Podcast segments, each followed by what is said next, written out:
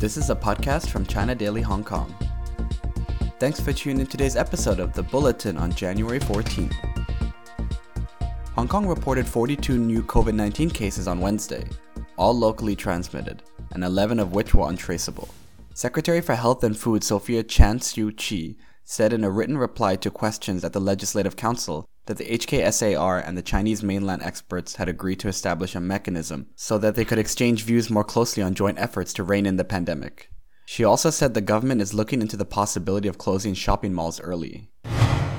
Rumors ran wild last weekend that the Tokyo Olympics would be cancelled and moved to 2032, immediately causing a stir among athletes who had planned to compete at the showcase event in under 200 days.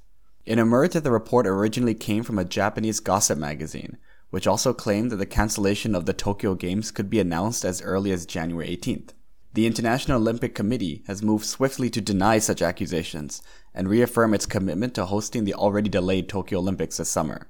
Tokyo 2020 Organizing Committee CEO Toshiro Muto put it more simply, dismissing all such reports concerning the cancellation of the Games as fake news. But with the COVID 19 pandemic worsening in Tokyo and surrounding areas with Olympic venues, and Japan's capital currently in its second state of emergency, it is becoming increasingly difficult to convince doubters that the Games can take place on their rescheduled dates of July 23rd to August 8th. The state of emergency in Tokyo will be lifted on February 7th, and organizers are in a race against time to control the pandemic before Olympic test events resume on March 4th to March 7th. Hong Kong remained a popular fundraising center for global businesses last year, as the funds raised through IPOs in its stock exchange ranked the second largest global only after Nasdaq. Hong Kong Exchanges and Clearing Limited has unveiled in its annual market statistics report that IPO equity funds raised in 2020 stood at 51.28 billion US dollars, up 26.5% year on year. The report said Nasdaq topped the global IPO fundraising list with 57.3 billion US dollars raised, and the Shanghai Stock Exchange was at third place with 49.42 billion US dollars. Altogether, 154 businesses went public in Hong Kong last year, taking the total number of stocks listed in HKEX to 2,538.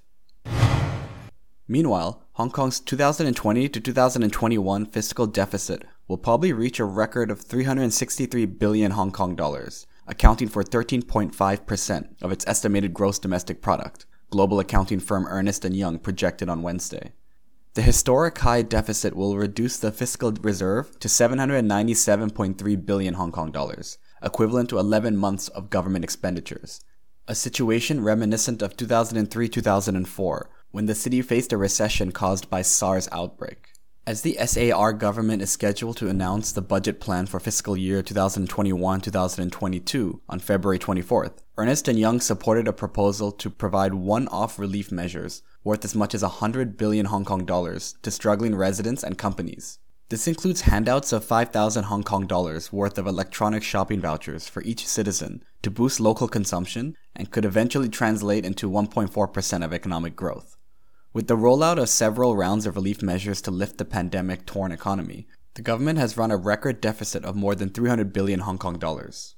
Secretary of Finance Paul Mo Po Chan expressed reservations about a fresh round of cash handouts on Saturday. That's all for the segment, guys. Until next time, stay healthy.